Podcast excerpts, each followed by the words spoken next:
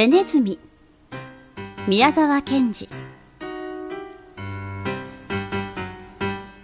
ある古い家の真っ暗な天井裏にツェという名前のネズミが住んでいました。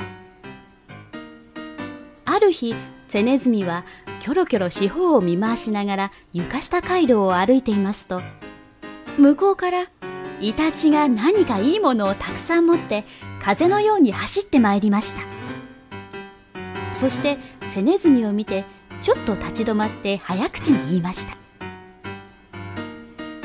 おいセネズミお前んとこの戸棚の穴からコンペイトーがバラバラこぼれているぜ。早く行って拾いな。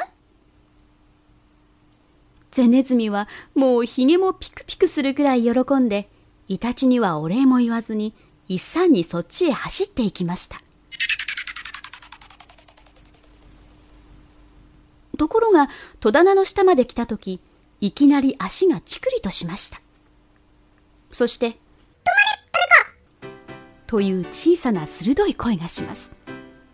ゼネズミはびっくりしてよく見ますとそれはアリでした。アリの兵隊はもうコンペイトーの周りに四重の非常線を張ってみんな黒いマサカリを振りかざしています。2 3 0匹はコンペイトーを片っ端から砕いたり溶かしたりして巣へ運ぶ支度です。ゼネズミはブルブル震えてしまいました。ここから中へ入ってはならん。早く帰れ。帰れ帰れ。アリの特務総長が低い太い声で言いました。ネズミはくるっと一つ回って一目散に天井裏へ駆け上がりました。そして巣の中へ入ってしばらく寝転んでいましたがどうも面白くなくて面白くなくてたまりません。アリはまあ兵隊だし強いから仕方もないがあのおとなしいイタチ目に教えられて戸棚の下まで走って行ってアリの総長に剣つくを食うとは何たる尺に触ることだとゼネズミは考えましたそこでネズミは巣からまたちょろちょろ這い出して木小屋の奥のイタチの家にやってまいりましたイタチはちょうどトウモロコシの粒を歯でコツコツ噛んで粉にしていましたがセネズミを見て言いました。どうだ？コンペイトーがなかったかい？イタチさん、ずいぶんお前もひどい人だね。私のような弱いものを騙すなんて。騙じゃせん。確かにあったのや。あるにはあっても、もうアリが来ていましたよ。あれが？へえ、そうかい。早い奴らだね。みんなアリが取ってしまいましたよ。私のような弱いものを騙すなんて、惑うてください。惑うてください。それは仕方ない。お前の生きようが少し遅かったのや。知らん知らん。私のような弱いものを騙して。惑うてください。惑うてください。はあ、困ったやつだな。人の親切を逆さまに恨むとは。よしよし。そんなら、俺のコンペイトをやろう。惑うてください。惑うてください。うーん。ええ、それ持ってけ。てめえの持てるだけ持って失せちまえ。てめえみたいなぐにゃぐにゃした男らしくもねえやつは面も見たくねえ。早く持てるだけ持ってどっかへ失せろイタチはプリプリしてコンペイトを投げ出しました。ゼネズミはそれを持てるだけたくさん拾ってお辞儀をしました。イタチはいよいよ怒って叫びました。へえ早く行っちまえ。てめえの取った残りなんかウジ虫にでもくれてやりゃゼネズミは一目散に走って天井裏の巣へ戻ってコンペイトウをコチコチ食べました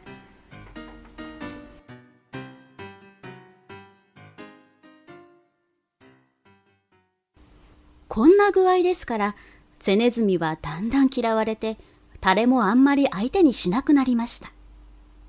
そこで、ゼネズミは仕方なしに、今度は柱だの、壊れたちりとりだの、バケツだの、ほうきだのと交際を始めました。中でも柱とは一番仲良くしていました。柱がある日、ゼネズミに言いました。ゼネズミさん、もうじき冬になるね。僕らはまた乾いてみりみり言わなくちゃならない。お前さんも今のうちにいいヤグの支度をしておいた方がいいだろう。幸い僕のすぐ頭の上にスズメが春持ってきた鳥の毛やいろいろ暖かいものがたくさんあるから今のうちに少しおろして運んでおいたらどうだい？僕の頭はまあ少し寒くなるけれど僕は僕でまた工夫をするから。ゼネズミはもっともと思いましたので早速その日から運び方にかかりました。ところが途中に急な坂が一つありましたのでネズミは三度目にそこからストンと転げ落ちました。柱もびっくりして「ネズミさん怪我はないかい？怪我はないかい?」と一生懸命体を曲げながら言いました。ネズミはやっと起き上がって、それから顔をひどくしかめながら言いました。柱さん、お前もずいぶんひどい人だ。僕のような弱い者をこんな目に遭わすなんて。柱はいかにも申し訳がないと思ったので、ネズミさん、すまなかった。許してください。と一生懸命詫びました。ゼネズミは図に乗って、許してくれもないじゃないか。お前さえあんな小尺な指図をしなければ、私はこんな痛い目にも合わなかったんだよ。惑っておくれ。惑っておくれ。さあ、惑っておくれよ。そんなこと言ったって困るじゃありませんか。許してくださいよ。いや、弱い者をいじめるのは私は嫌いなんだから。惑っておくれ。惑っておくれ。さあ、惑っておくれ。柱は困ってしまっておいおい泣きました。そこでネズミも仕方なく巣へ帰りました。それからは柱はもう怖がってネズミに口を聞きませんでした。さて、その後のことですが、ちりとりはある日ゼネズミに半分になったモナカを一つやりました。すると、ちょうどその次の日、ゼネズミはお腹が痛くなりました。さあ、いつもの通り、ゼネズミは惑っておくれを百ばかりもちりとりに言いました。ちりとりも呆れて、もうネズミとの交際はやめました。また、その後のことですが、ある日、バケツはゼネズミに洗濯ソーダのかけらを少しやって、これで毎朝お顔をお洗いなさい。と言いましたら、ネズミは喜んで、次の日から毎日それで顔を洗っていましたが、そのうちにネズミのおひげが10本ばかり抜けました。さあ、ゼネズミは早速バケツへやってきて、惑っておくれ、惑っておくれを250ばかり言いました。しかし、あいにくバケツにはおひげもありませんでしたし、惑うわけにもいかず、すっかり参ってしまって泣いて謝りました。そしてもう、それからは、ちょっとも口を聞きませんでした。道具仲間は、みんな順繰りにこんな目にあって懲りてしまいましたので、ついには誰も、ゼネズミの顔を見ると、急いで脇の方を向いてしまうのでした。